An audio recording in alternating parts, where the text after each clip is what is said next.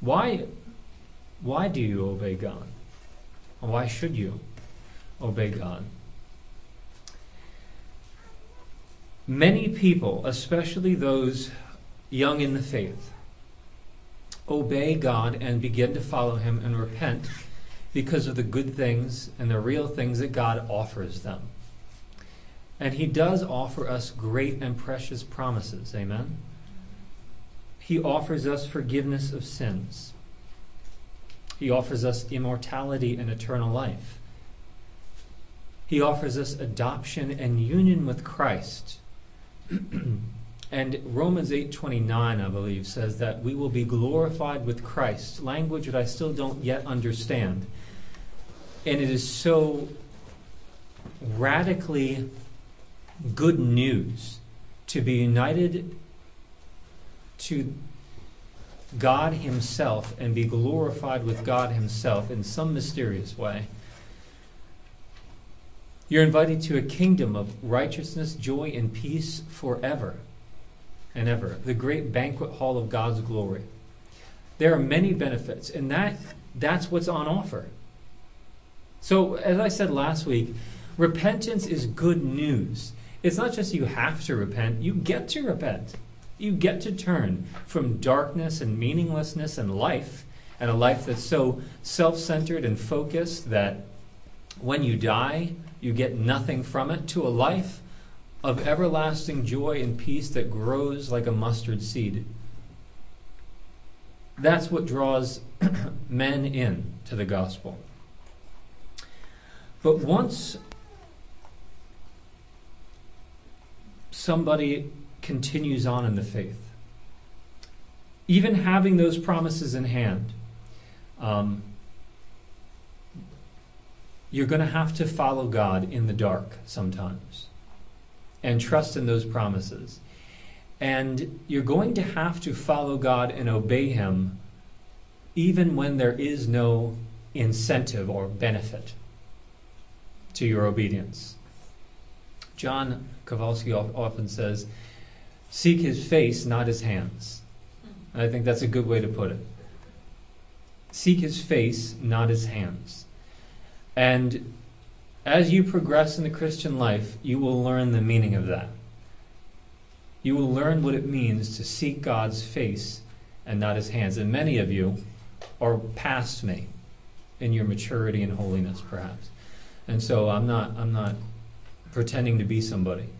But as we move on, we're going to have to follow God in the dark, trusting the promises He's given us, but following Him without any incentive for His glory. Now, when God first called Abraham, He gave him incentives, great incentives. Look at, um, I just want to turn to verse 12, or chapter 12, just to reiterate those. Now, yes, God had a high call for Abraham. He said, Go from your country and your kindred. So leave everything you knew. Leave friends, leave family, leave your father, leave your inheritance, and go to the country that I will show you, and I will make you a great nation. And I will bless you and make your name great, and you will be a blessing. I will bless those who bless you, and him who dishonors you I will curse and you, all the families of the earth, will be blessed. Now, I ask you, if God came down and spoke to you and said that to you, I am sure you would gladly leave the house you're living at and the place you live in, and you would go where God told you to go. This is a no brainer to me. He's going to bless Abraham.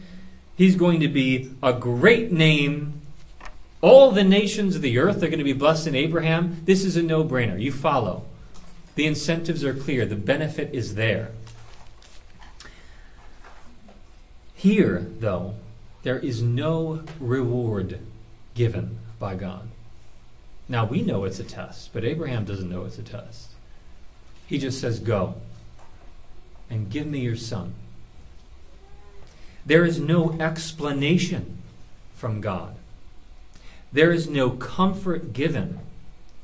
There is just a command for Abraham to take his son Isaac, the most precious thing in his life and give it back to God as an offering, a burnt offering. One Every other sacrifice God had asked Abraham to make was balanced by a promise that made it worth its while. There was something to lose, but more to gain. Here, however, there is nothing to gain. No promise balances the loss. I think it's easy to obey God in the light when you have a sense of God's love for you, and when you're filled with faith, you ever, you ever get that? You ever have times or days or seasons when you are filled with faith? You feel bold and strong, and you're just encouraged in the Lord. That's easy to follow God then. And when you're surrounded by peace on every side of you, it's easy to follow the Lord then. And when you see what you will gain from your obedience, that's even easier. So when there's peace, when there's security, when you're surrounded by love, when you feel a sense of the Father's goodness and comfort and watching over you, it's easy to follow God then. And praise God because I think that is that's most of the Christian life. And you can grow into an awareness of that. But that's not this sermon. I, just, I do want to point that out. You can grow into an awareness of your Heavenly Father's goodness and provision for you.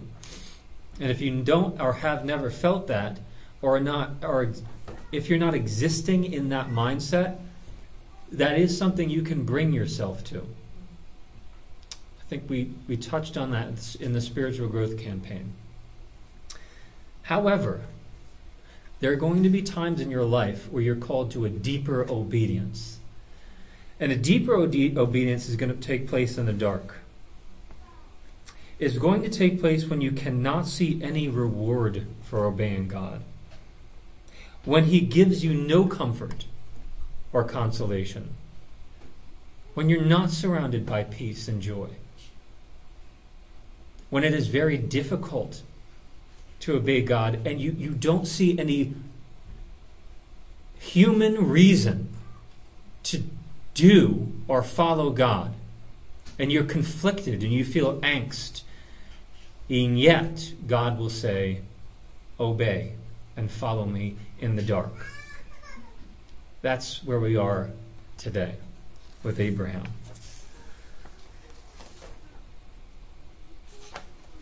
When your faith is tested like this, like what I'm talking about in Abraham, um, you could do two things. You could say no to God and you could turn away. You could shake your fist at God and lament. And as you know, and I've said many times before, I don't think it is proper for Christians to lament in the way that the evangelical culture is telling us to lament. Lament in the sense that you're sad and you're downcast, and the Lord has brought arrows into your chest, and you and you are brought low to the grave, but yet you worship him because you still have hope in him. Like Lamentations 3:23, I think. Jeremiah looks over Jerusalem burning and he says the wormwood and the gall and but afterward he comes to himself and he says, "But this I call to mind, and therefore I have hope." The steadfast love of the Lord never ceases. His mercies never come to an end. They are new every morning.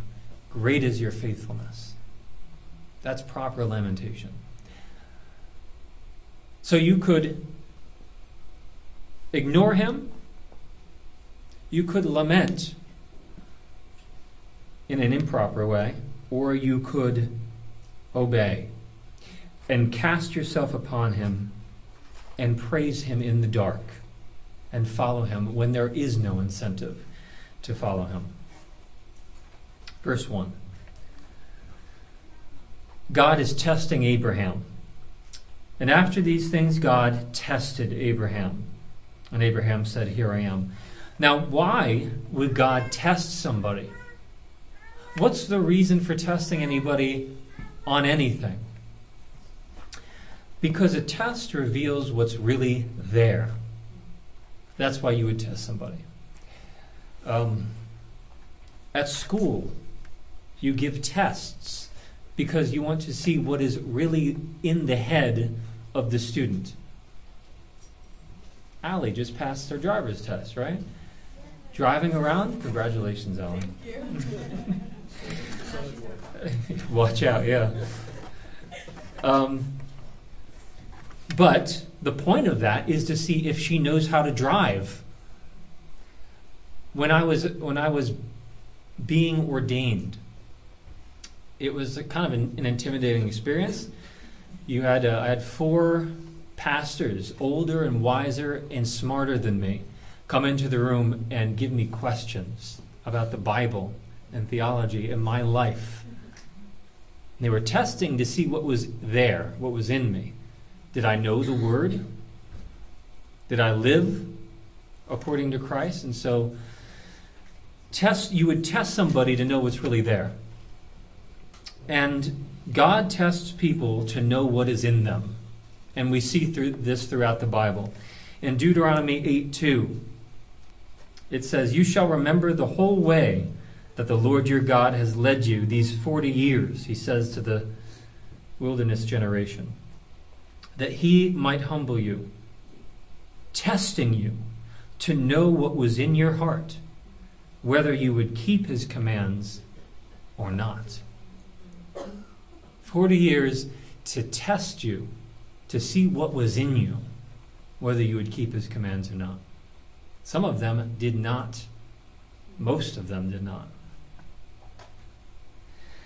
The devil is right. It's easy to follow God in the light. But strike out your hand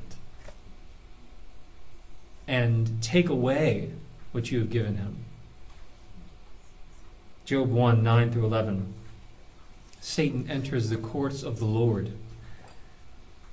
Then Satan answered the Lord and said, Does Job fear God for no reason? After the Lord said, Look at my servant Job, how faithful and upright he is. Satan's answer Does Job fear God for no reason? Have you not put a hedge around him and his house and all that he has on every side? You have blessed the work of his hands, and his possessions have increased in the land. But stretch out your hand and touch all that he has, and he will surely curse you to your face. Satan was probably right about many, many people.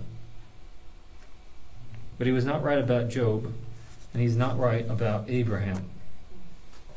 What is inside Abraham? What is going to come out of Abraham and us when we are put in the dark, forsaken by God? At least as it seems to us. Another quote from Walton, because I think it's good. He says, Has Abraham's faith been motivated by personal gain or simply by or, or simply by his love for God? Up until this point, one does not know which is true. Maybe Abraham himself does not know for sure. This test allows the patriarch to demonstrate himself. That his faith is not driven by what he will receive out of it, but by his commitment to God. God and God alone motivates his faith. Is he willing to give up all that he stands to gain, all he loves, and all that he hopes for? Verse 2 the content of the test is this Take your son, your only son Isaac, whom you love, and go to the land of Moriah, and offer him there as a burnt offering on one of the mountains which I shall tell you. The test is Will Abraham take his son, what he most loved in life, and will he give it back to God? Will he do that? Now, don't forget, Abraham is pre Moses. So this would not have been an odd request for Abraham, as it is to us, because we know about God. We know about Moses in Exodus, Leviticus, Numbers, and Deuteronomy. We know about the new covenant. We know about Christ. So we know the character of God. Abraham does not know. God has not revealed fully his character yet. All Abraham knows is that Yahweh is powerful, he is dangerous, he has protected me. But the other Canaanite gods require sacrifice too human sacrifice, child sacrifice. So this would not have been an odd request. It would have been a painful request, but not a strange one. This is completely consistent with a Canaanite worldview. Common. So it was not an odd demand, but it was a great demand. And all of Abraham's life centered on the promised child, right?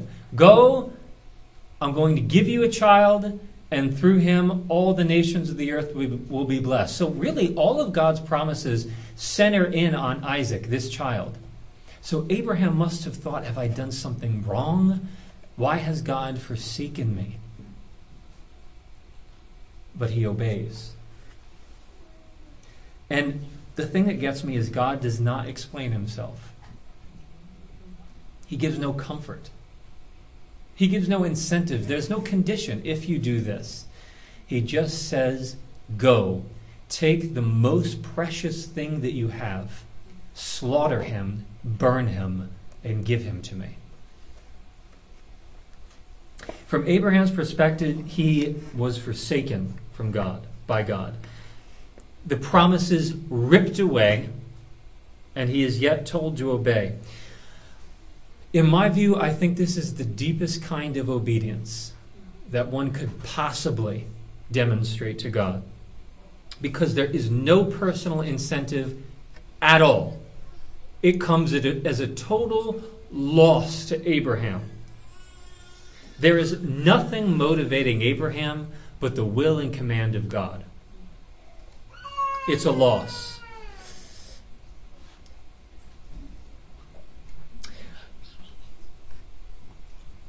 This kind of obedience, when it's faced loss, says, The Lord gives and the Lord takes away. Blessed be the name of the Lord. This kind of obedience, when it's stretched to its limit, is going to say, Nevertheless, not what I will, but what you will be done. I don't, I only, I don't, I have never come to this kind of testing. But this kind of obedience is going to suffer loss and is going to be stretched beyond what you thought it would be possible to be stretched. Now, if you are tested like this, know that God tests great men like this and great women like this, and He does awesome and mighty things. And it is a black eye in Satan's face when you obey at a loss to yourself. Again, C.S. Lewis, Screwtape Letters, a book which you must read or listen to, is about a chief demon giving advice to an underling demon. And I find it very interesting what he says, calling Christ the enemy speaking to his protege, Wormwood, he says, Do not be deceived, Wormwood. Our cause is never more in jeopardy than when a human, no longer desiring, but intending to do our enemy's will, looks round upon a universe in which every trace of him seems to have vanished, and asks why he has been forsaken and yet still obeys. That, that is when, that is when great things are done. I want to trace obedient, the obedience of Abraham in three quick movements. Number one, he brings himself under the yoke. Number two, he ascends the mountain. Number three, he takes the knife. First, Abraham's obedience begins with him coming under the yoke. Verse 3. And Abraham rose early in the morning, saddled his donkey, and two of his young men with him, and his son Isaac. And he cut the wood for the burnt offering, and arose and went to the place which God had told him. Notice there is no objection from Abraham. There is no lamentation. There is no raising his fist at God. There is just obedience, a resolve to follow God, period. On the third day, verse 4, Abraham lifted up his eyes and saw the place from afar.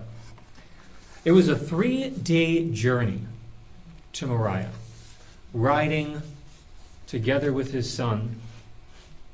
And so that you could maybe psych yourself into obedience for a minute. Like I'm gonna I'm gonna do this. Like if you have to jump over like you know a small river or something, you can psych yourself into doing something. I see people psych themselves up all the time. But Abraham can't psych himself up into doing this. Maybe initially, but that initial reflex of obedience is put to the ultimate test because it is a three day journey to the mountain. A lot of amazing things happen on the third day in Scripture.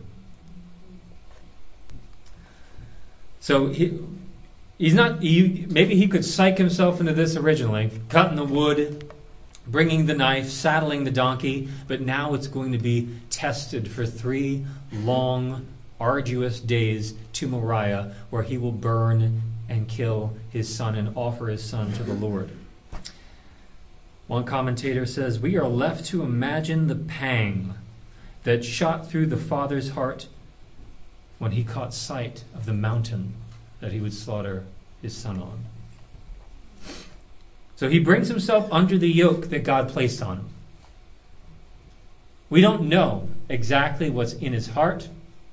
We don't know the doubt, the angst, the sorrow, the despair. We can only imagine. But what we do know is he brings himself under the yoke.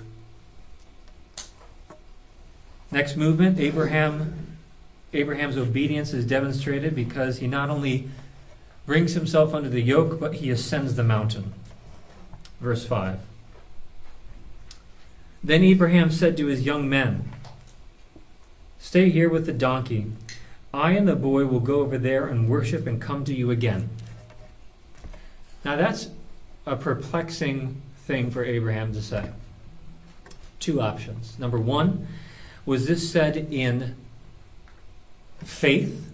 Or number two, was this said in order to, cr- to create the illusion that this was a normal sacrifice?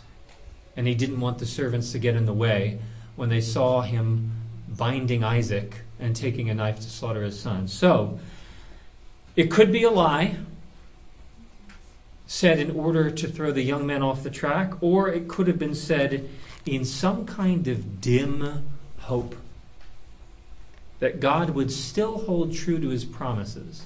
Because don't forget, when Isaac was born, or right before Isaac was born, Abraham said, Oh, let Ishmael live before you. This is the son I have. Let him live before you and be the promised seed. And what does God say? No. Through Isaac shall your offspring be named. I think Abraham's faith in the promise is being put to the test in a very severe, intense way. Hebrews, the author of Hebrews reflects on this action by Abraham and says, by faith, Abraham, when he was tested, offered up Isaac. And he who had received the promises was in the act of offering up his only son, of whom it was said, Through Isaac shall your offspring be named. He considered that God was even able to raise him from the dead. It seems that there is a confused, dim, struggling hope that somehow this powerful God would still bring about, in some inscrutable ways, the promises that through Isaac shall your offspring be named, even though he was told to kill Isaac. The man must have been very conflicted and very confused and very challenged. But there is a dim hope, it seems. Every step up the mountain seems to be a prophecy. In verse 6, and Abraham took the wood of the burnt offering and laid it on Isaac his son. And he took in his hand the fire and the knife, and so both of them went together. So you can imagine Isaac being a young man right now, maybe 10 to 15 ish, having wood placed on his back as they ascend the mountain. He carries the very thing that he would be sacrificed on. Verse 7 And Isaac said to his father, Abraham, uh, he said to his father Abraham, My father.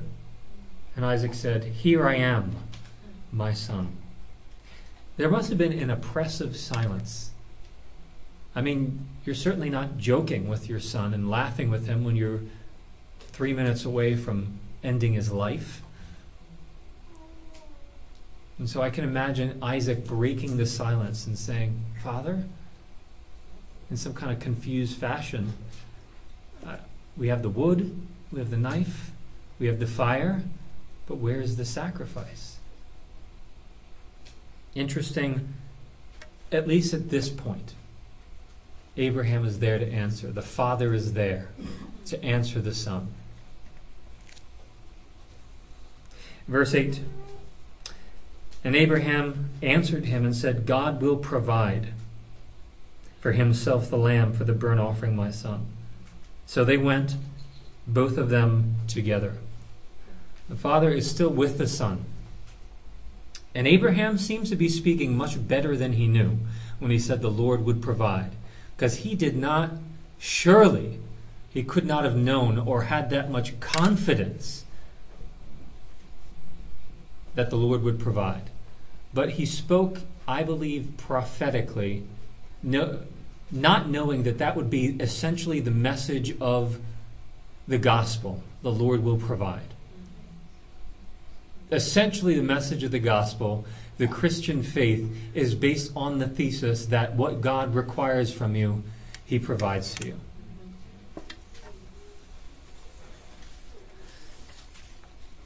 Again, I would I, I, I like to know what's inside people's minds. I, you know, I started majoring in psychology when I went into college, and then I backed out for communications.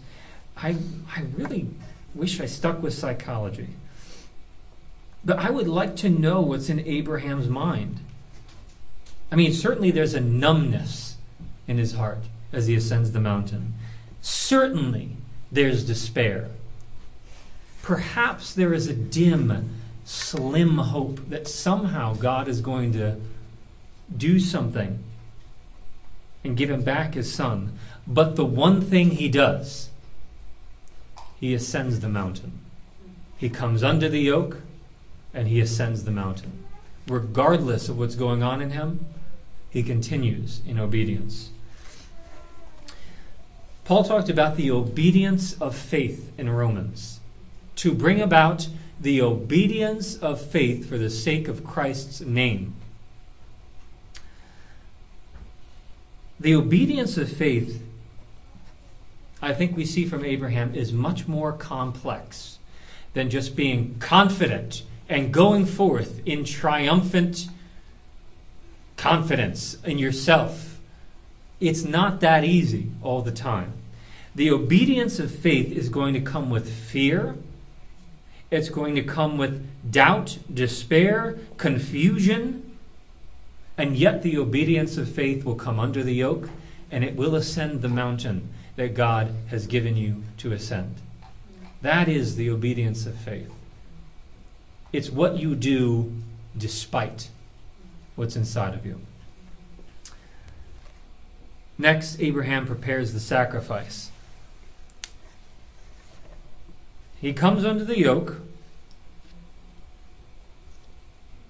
He ascends the mountain and he prepares the sacrifice.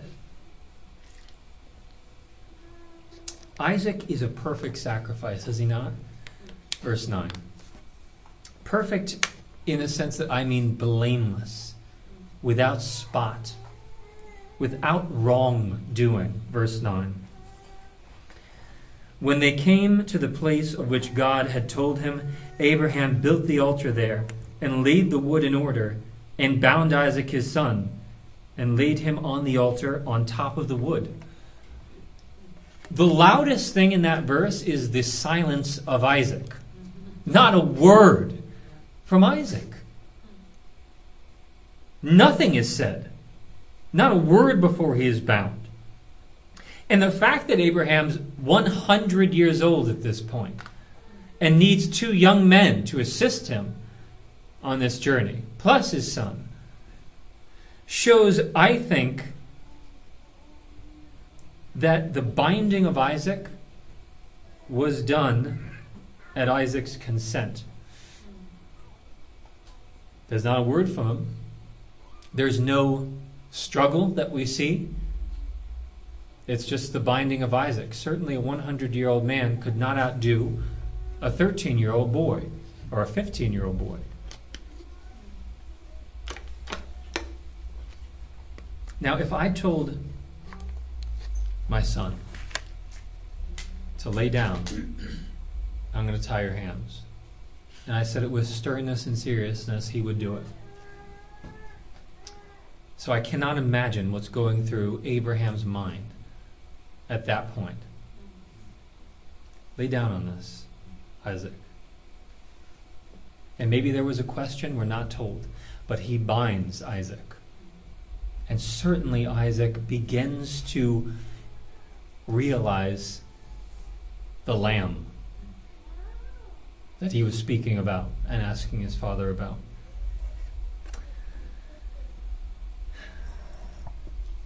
A good quote, again from John Walton. Oh, before that, verse 10, he takes the knife. Abraham takes the knife then. He reaches out his hand and he takes the knife. Abraham is now brought to the point. He's now brought to the point of following through on slaughtering his son. Maybe he could have psyched himself into it originally. Maybe there was great angst in his heart as he was ascending the mountain. But now he takes the knife. Soren Kierkegaard Soren Kierkegaard, a philosopher 150 years ago, a couple hundred years ago, comments on this passage and he says, Many a father has lost a child, but then it was God, the unchangeable and inscrutable will of the Almighty. It was his hand that took the child. Not so with Abraham. For him, a harder trial was reserved. Along with the knife the fate of Isaac was put into Abraham's own hands. And he stood there, the old man, with his only hope. But he did not doubt. He did not look in anguish to the left or to the right.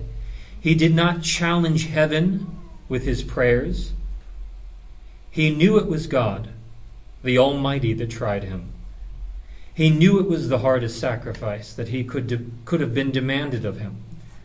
But he also knew that no sacrifice was too hard when God demanded it. And he drew the knife.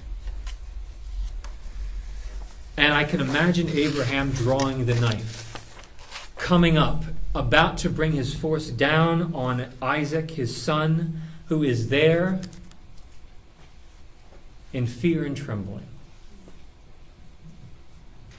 And just as he does that, a voice comes from heaven Abraham. Abraham. Yeah. Do not lay your hands on the boy or do anything to him, for now I know that you fear God, seeing that you have not withheld your son, your only son, from me.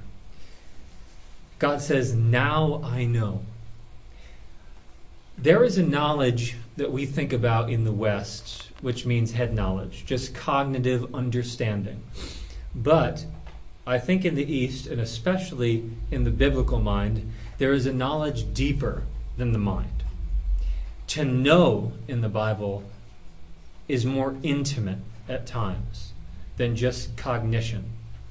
To know means intimate awareness, it means to experience something. I mean, it's Mother's Day, and I'm so thankful for my mom, and I'm so thankful for Nydia, who is a wonderful mom. On Mother's Day, they know, my, Nydia knows that I appreciate her as a mother. But to, for me to demonstrate it, or for a child to demonstrate that he or she loves their mom on Mother's Day, that brings the awareness of what they know to their heart. Right? It brings an awareness, it demonstrates that love and appreciation. That's what's going on here. Now I know. It's an experiential, intimate awareness that Abraham demonstrates to God. What did the test prove exactly? It proved that Abraham fears God. That means to esteem him above anything else. It means to make God and God alone the ultimate point of reference for your life, rather than yourself, rather than your own kingdom. It is to say, Your kingdom come, your will be done. That's fear. And fear is demonstrated by not withholding anything God asks of you. He says, Now I know that you fear me, seeing that you have not withheld anything. That means to abandon everything for the Lord. So the sin of, of Adam was grasping for what God had not given him in order to be God. But the triumph of Abraham is losing and abandoning what God had given him precisely because he is not God. The ultimate point of reference in Abraham's life, contra to Adam and Eve, is God and God alone.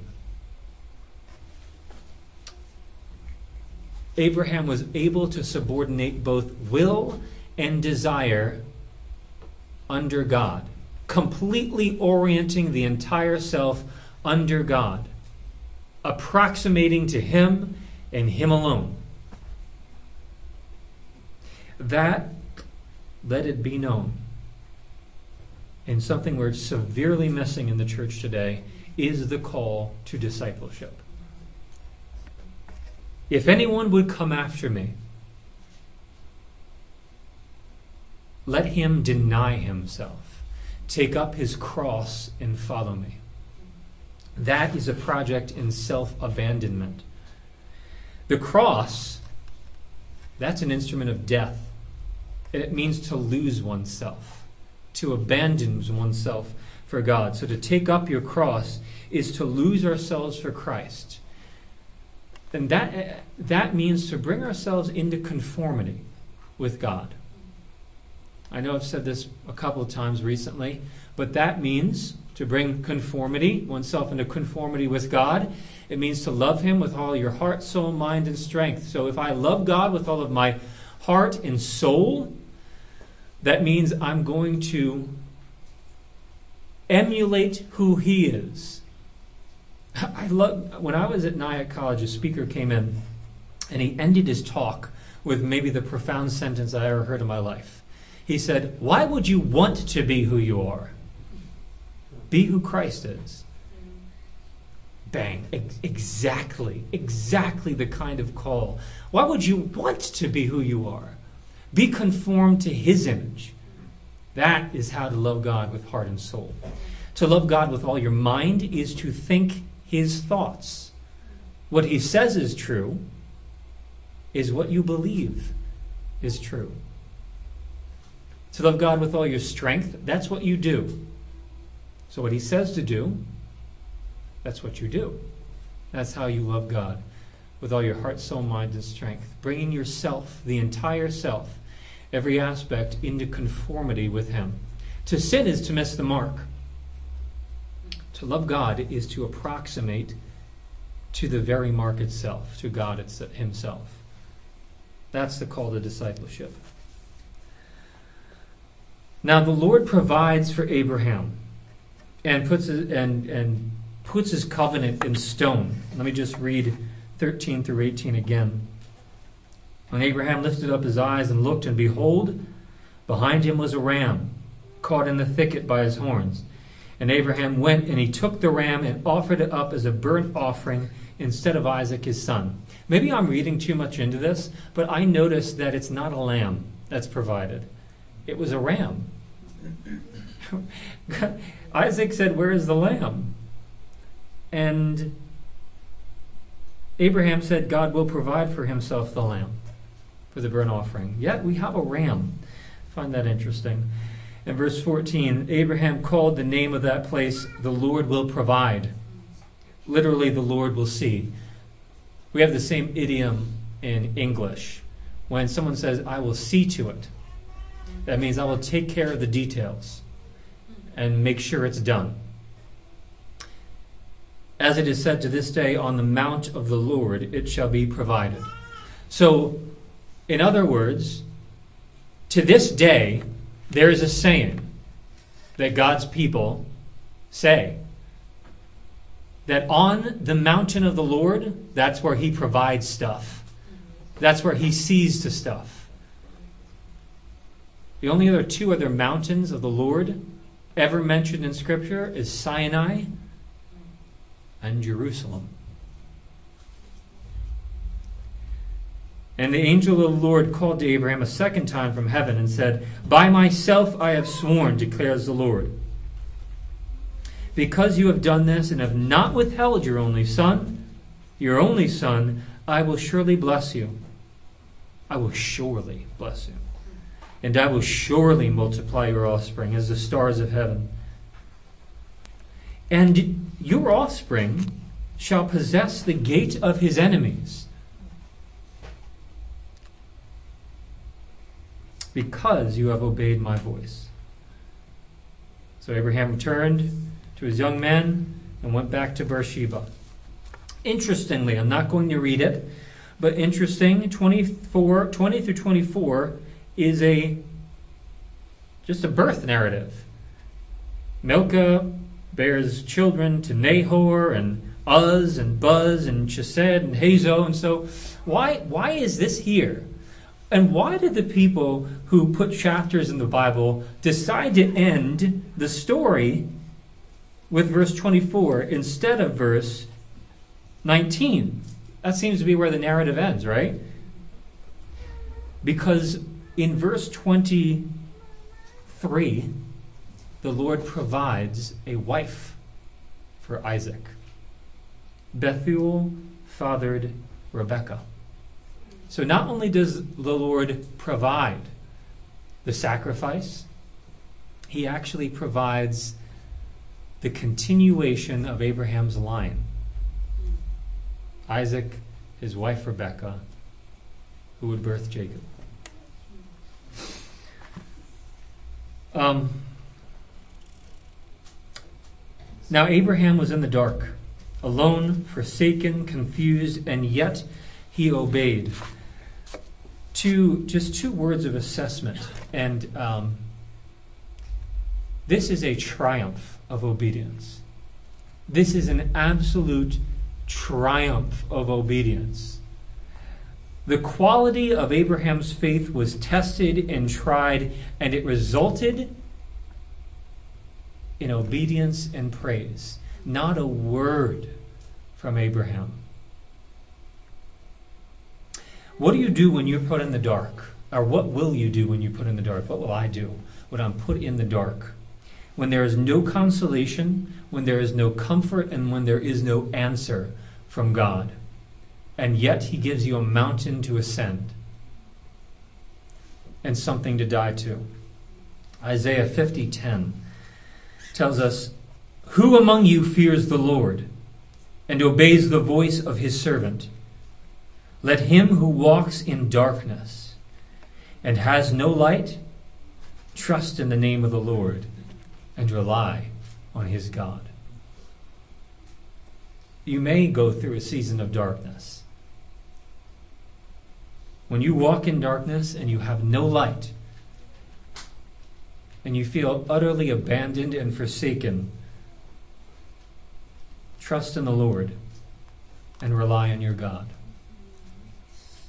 Number two, what will the testing then reveal in your life?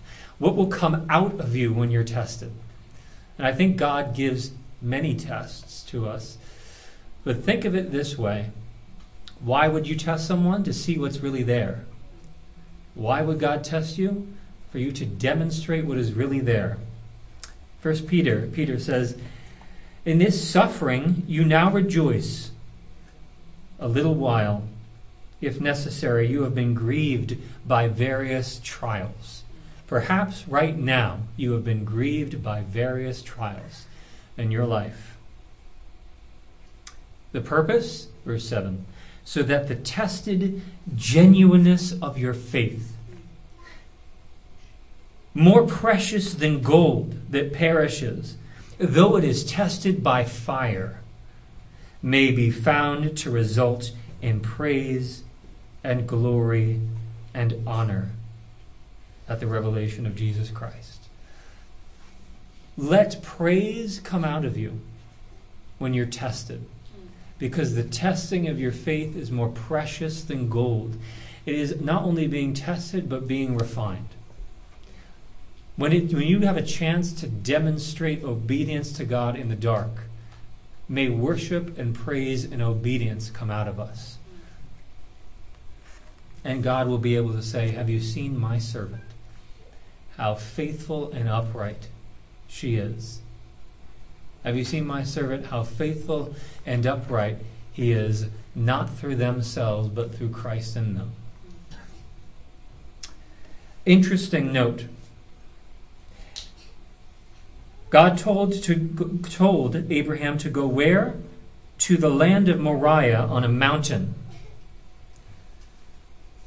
On, in 2 Chronicles 3 1, we see that the temple is built on a mountain in Moriah. Then Solomon began to build the house of the Lord in Jerusalem on Mount Moriah.